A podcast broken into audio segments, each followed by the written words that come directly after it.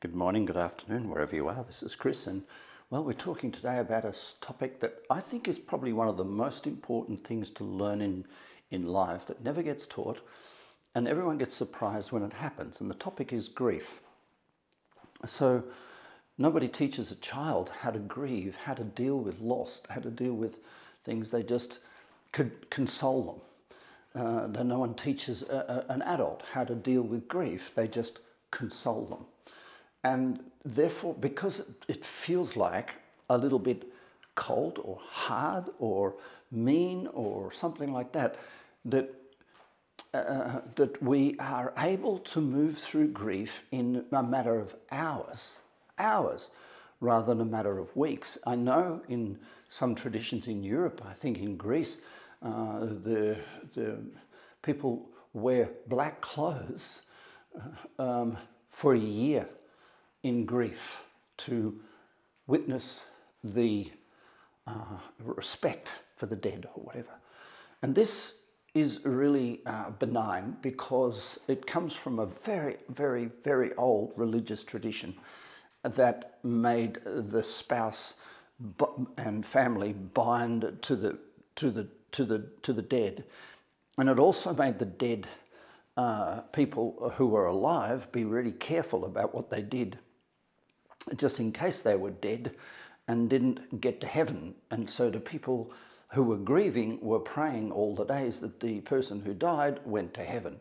And as you know, and as a thinking person would know, this whole thing is a complete fraud and a complete myth. But it's the truth of the masses. And we are not going to go head to head with uh, um, someone who's a fundamentalist in religion because you already know from the earlier part of this 30 uh, day challenge that going head to head with someone who's in a got to or a should place, you may as well be uh, in a boxing ring with a heavyweight boxer with bare knuckles. It, it, they will be defensive, they want to be righteous, they've got to fight flight, they've got to fight back, and that is a really, really, really stupid thing to do. So we're not actually talking about condemning anybody for their religion, condemning anybody for their fundamentalism. What we're saying is we don't need to. We don't need to behave that way. So, a couple of stories. Well, first one, I, as a, a, a younger person, decided I wanted, and, and, I was going through a relationship uh, separation, and I thought, you know, damn it, I'm going to go to. I had a friend in Germany. I flew to Munich he picked me up at the airport, uh, took me to his home. We had a couple of weeks laughing our way around Munich. And then he said, What are you going to do with the rest of your time? And I said, I want to go snow skiing. I want to learn to ski snow. I'd never done a good job of that. So he took me to a place called, uh, please forgive me if you're Austrian here, but he went took me to a place called Obertauern, Obertauern. And Obertauern is a really great ski resort, but unfortunately for me, it was off season. And that means the place was just pure ice. The chairlifts froze, I froze, the ground was frozen. And apart from, I was there for three weeks up in Obertauern, I took lessons every day. Most of it I was learning to ice skate on skis. and, but there were uh, periods in there where we had massive dumps of snow and I could go and learn to ski powder. My ski instructor was a really brilliant person. And he uh, had the objective to take me uh, to take me uh, out and teach me how to go down moguls and black slopes and uh, snow powder, deep powder snow. but the first thing he did every single day was take me somewhere where I had to stop, where I had to learn how to arrest a slide. And so we went to very steep uh, black slopes uh, black ice slopes. And on pure ice, I had to learn the skill of stopping. And then he took me to deep, deep, uh, a deep, deep valley with powder snow over top of our head. And I had to work out how not to ski, but how to stop in that environment. And then he took me to the moguls, massive moguls on a really steep thing. And I'm, again, remembering I'm one week into this course, uh, into this thing, and I was taking private lessons. I was one week in, and I'm going down very steep slopes. But his philosophy was this If you can't stop, you can't go. If you can't stop, you'll be holding back the whole time, worried about your ability to uh, arrest a slide. So you'll be going at half pace. You'll be driving pretty much uh, the description of it, I would say now, is driving with one foot on the brake just in case and one foot on the accelerator trying to go down. As the old story that my dad used to tell me over and over again. It'd be the equivalent to two people riding up the hill on the tandem on a tandem bike, and the first one at the front says, "Poor, that's the hardest hill I've ever had to ride up," and the one on the back said, "Yeah, I was so frightened I kept the brakes on just in case we rolled backwards." and people live life like this because they don't know how to stop. They're frightened of losing. They're frightened of losing their job. They're frightened of losing their uh, partner. They're frightened of losing their parents. They're frightened of losing their kids. And so, because of that, they drive life with a foot on the brake. But in Obertauern, on the ski resort, my ski instructor taught me how to stop.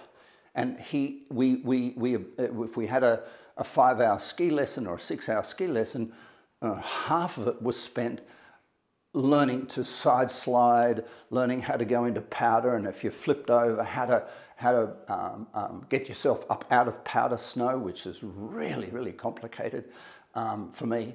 Uh, uh, uh, how to go down moguls, and at some stage of the place stop, actually stop halfway down the moguls. How to deal with sliding down a hill, and he used to make me slide down. And then later on, I went to uh, I went to um, uh, New Zealand to learn mountaineering. And the, the, we went up a mountain, and the first thing the instructor did is showed me how to stand on a, a, a very, very, very steep slope. Throw myself on, uh, down the slope, rolling with a backpack on, and how to use ice axes to actually slide into a stop. And of course, I was roped up, so the, the, the the possibility was I would only slide until the end of the rope and the rope was tied around him or a tree or whatever is. This skill, uh, as you, is, is a life-saving skill because in uh, uh, walking in the mountains and mountain climbing, you're quite often walking along rope together. And if one person slips down through the snow, uh, which is covering a crevasse, they go vertically down at 100 miles an hour and you holding onto that rope, if you don't do something smart, all you're going to do is go with them. So the rope would not become a rescue mechanism, it would become a death mechanism. So again, in mountaineering, what you learn to do is stop, arrest a fall. And that means throw yourself face down on the, uh, on the, on the, on the ice, on the snow, dig your ice axes in, hold them in a certain way, keep your feet up because if your feet with the crampons on touch any part of the snow, you become like a catapult and you get thrown over the top of yourself, breaking your ankles in the process, and end up going down the crevasse, which are hundreds of meters deep, um, shaking hands with the person you're supposed to be uh, rescuing or stopping the fall. So these uh, uh, metaphors of learning how to stop are so important. Same as an athlete, learning how to deal with an injury because they happen but they don't teach it. And one of the things that happen in life is you end up single. You're in a relationship, you end up single. You end up with a child who leaves the world. You end up with a friend who leaves the world. Everything, every, uh, nothing's permanent. We know life is temporary. And uh, uh, so I'm going to share a few things. One is the story of being, one is the story of being in Canada. I was standing in front of a workshop and I'm talking to this group about uh, a, a, universal law of nature. And the universal law of nature, which keeps you, by the way, in the top end of the consciousness cone, the universal law of nature is nothing's ever missing, it just changes in form. And I made the words in front of this relatively large group, I think it's about 200 people, including quite a smattering of uh, First Nation Indigenous leaders um, from the Micmac um, tradition. I made the comment people can't die, they can only change form. And almost like someone had been stuck with a, uh, uh, a knife in the back of their ribs. A woman screamed in pain. She was a First Nation leader. She was a big, relatively big lady, big long black hair, and she stood up, How dare you? How dare you? Like that. And her mother had died a week ago. And I had 200 people staring at me going, well, now you're fucked up, Walker. And I'm standing there going, well, I've, I know how to stop. I know how to fall in front of a crowd. I know how to deal with this. And the way I did it is what the story is about. So I turned to, the, turned to this lady who was standing in pretty much the middle of this crowd and I said, I understand your pain. Would you like, before you condemn me for what I said, would you like me to demonstrate what I'm talking about, put it into practice. And bravely, she said yes. I said, okay, to all her friends sitting around her, get out a notepad and pencil right now, quickly. You need to scribe. So I said to this woman standing up in the crowd, please tell me what you miss about your mum. She's gone a week. Tell me what you miss about your mum. And she started to rant. And she said, I miss her hugs. I miss her kisses. I miss her love. I miss her friendship. I miss her uh, advice. I miss her playing with my children. I miss her support. I miss her strength. I miss her. And she listed these things. And it went for quite a period of time. I would say three minutes. Everyone was scribing and scribbling. And I said, okay, one by one, the people who were scribbling and scribing. Uh, one by one, I would like you to read out every single thing she said was missing. So the first person said, She's missing the mum's strength. And I said to the lady that I was talking to, The second your mother died, who stepped into your life and wrapped their arms around you and gave you strength, uh, with strength? And she said, Well, my brother. And I said, Anybody else? She goes, Well, I had to be stronger. Okay, so is strength missing? She goes, No, but it's not mum. And I go, Yeah, I know that, but it's not missing. She goes, No, it's not. I said, So uh, what else? Uh, and so the next person said, Oh, um, uh, uh, warmth. I said to the lady, so when the second your mother died on the bed, who became warmer? Who gave you warmth?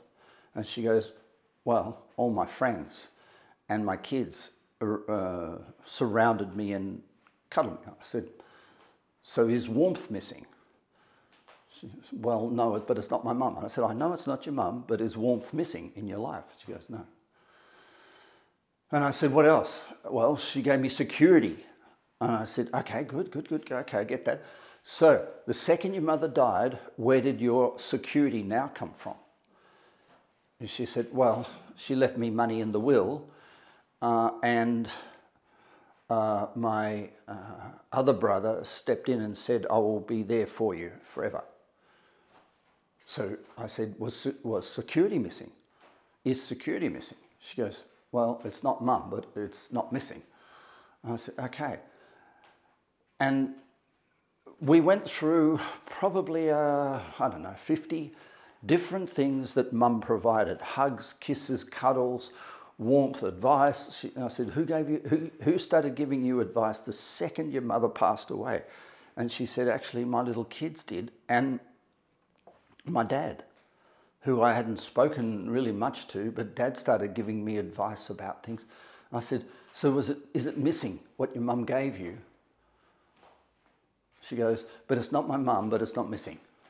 I said, so, so, so we went through 50 things. By the time 50 things got, had gone past, the room had become dead silent. Dead silent. You could hear a pin. And I said to her, standing there, I said, So what's missing? And she said, My mum's love. And I said to her, I said to her, Close your eyes. And she did. And I said, Who's behind you right now in this room? She goes, Oh my God, it's my mom. And I said, What's she saying to you? She said, She's saying, I love you. And what do you want to say to her? I love you, mum.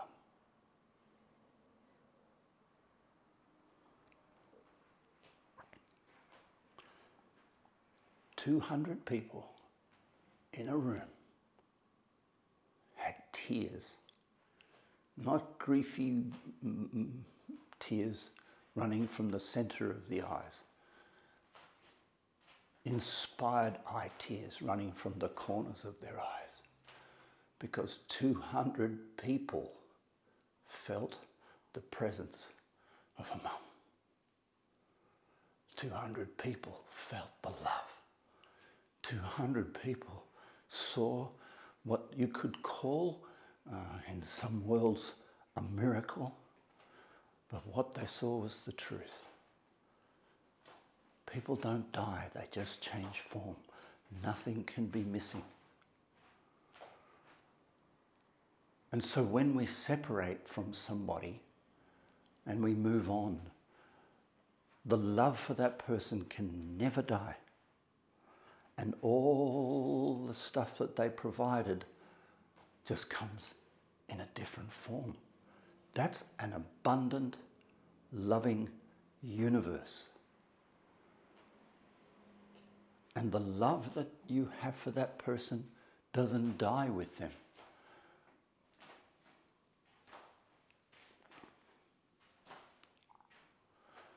I have a thousand stories I could tell you about the topic that we just spoke about, about grief, about having practicing letting go things on a daily basis so that the self talk in your head becomes you can deal with anything.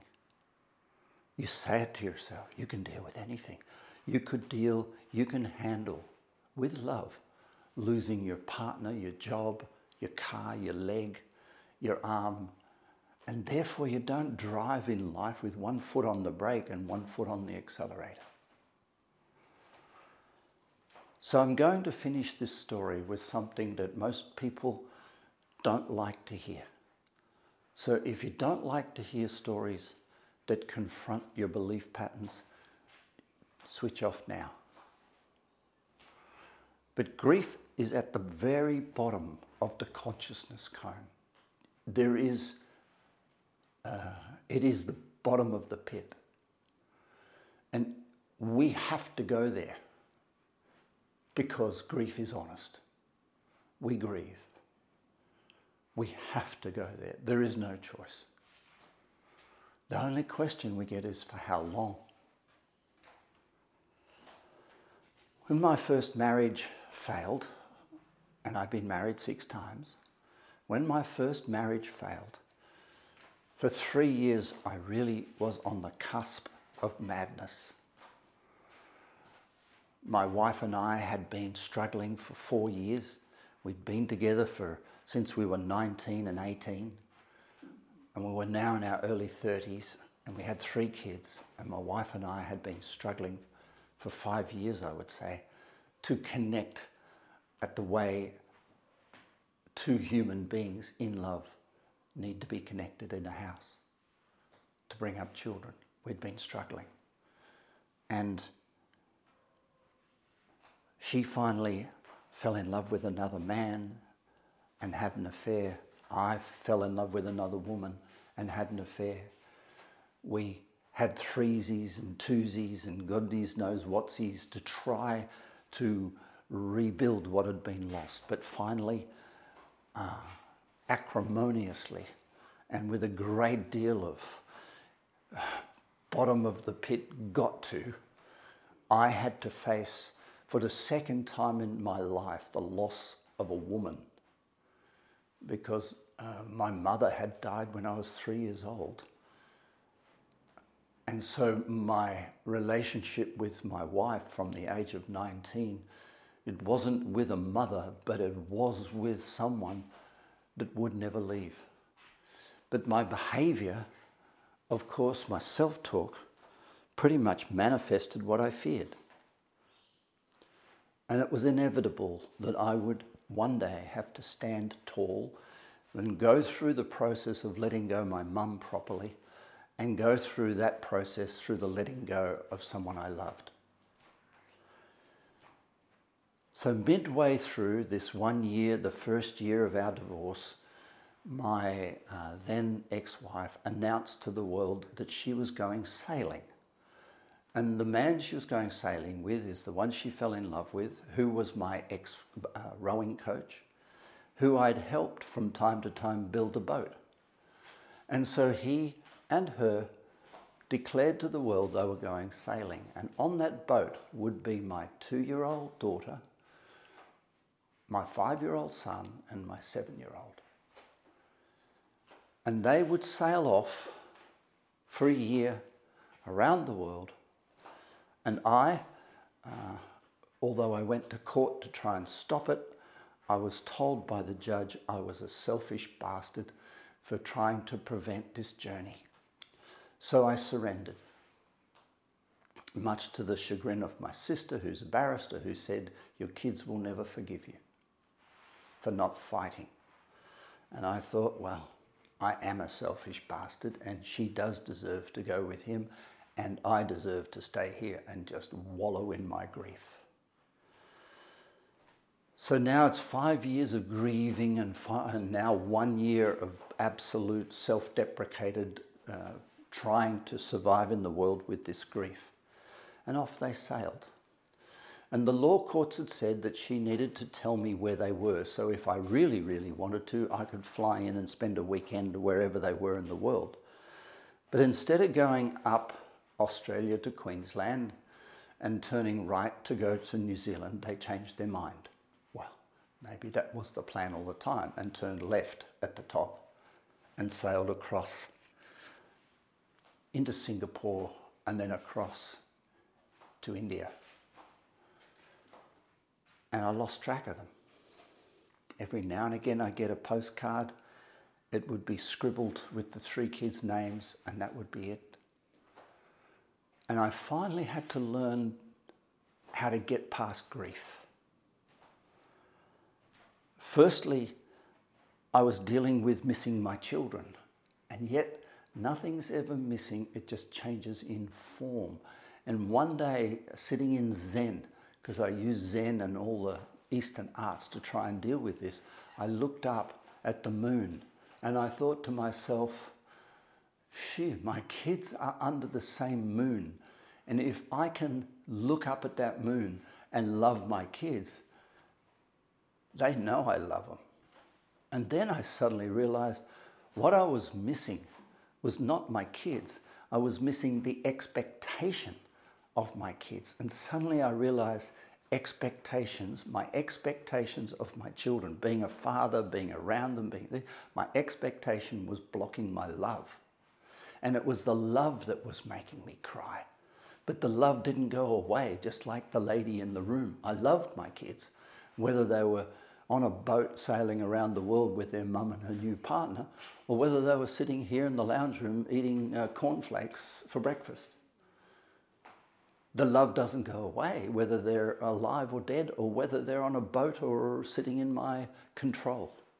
And I separated for the first time my expectations and my love. And I became, at that point, happy because I knew nobody nobody could take anything ever away from me again. Because my love can't be taken away. And I developed this concept of love pockets in my heart. And love pockets in my heart means that every single person I've ever loved in my entire life, from birth, including my mum, from birth until death, my father's now gone, but I got a love pocket in my heart and my dad's hammering and my dad's housing and my dad's lawn mowing and my dad's bashings and my dad's things, all of that, someone else took over that job because nature provides. and nothing's ever missing. But the love, the love for my dad is irreplaceable. And it's irreplaceable because it doesn't need to be. And so suddenly I was happy that my kids were wherever they were, and I was unafraid that I would ever lose them. And I became a different sort of dad. I became unconditional love dad, which means I don't mind where you go. I don't mind where you do, where you, who you with. I don't mind that you're with your mum and your new stepdad. I don't mind. I love you. And I know that love gets to them. And that's a very, very long time ago.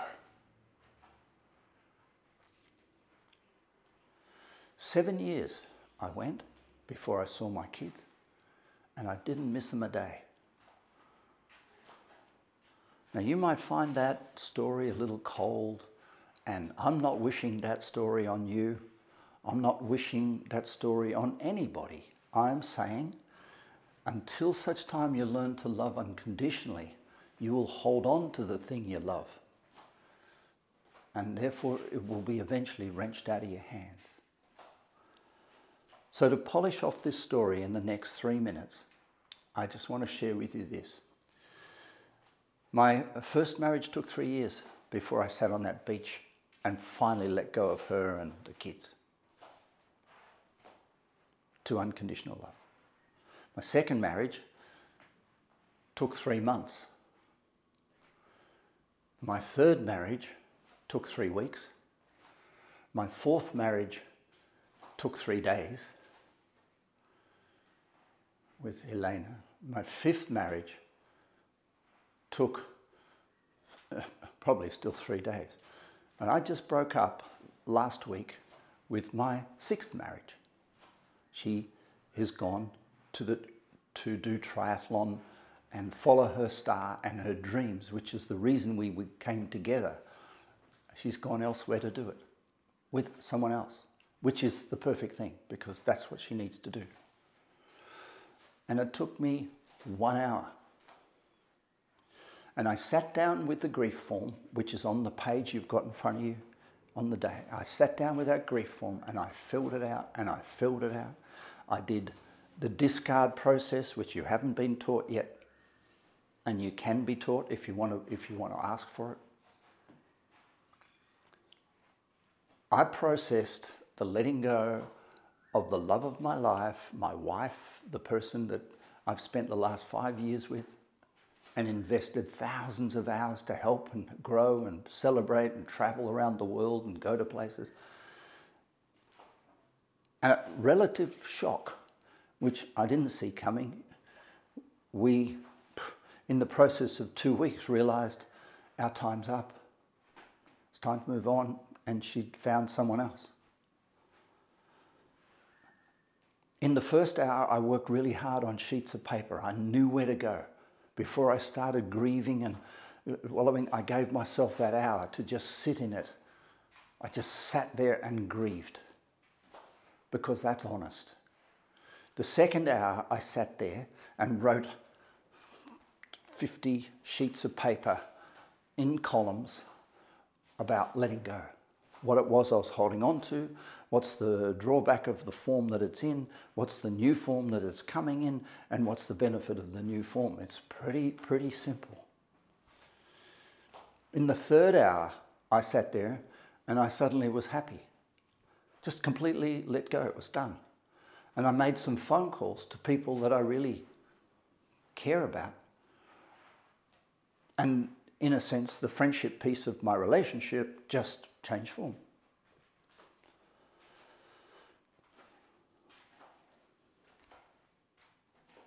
Nothing's ever missing, just changes in form. This is Chris. Have a beautiful day. Bye bye.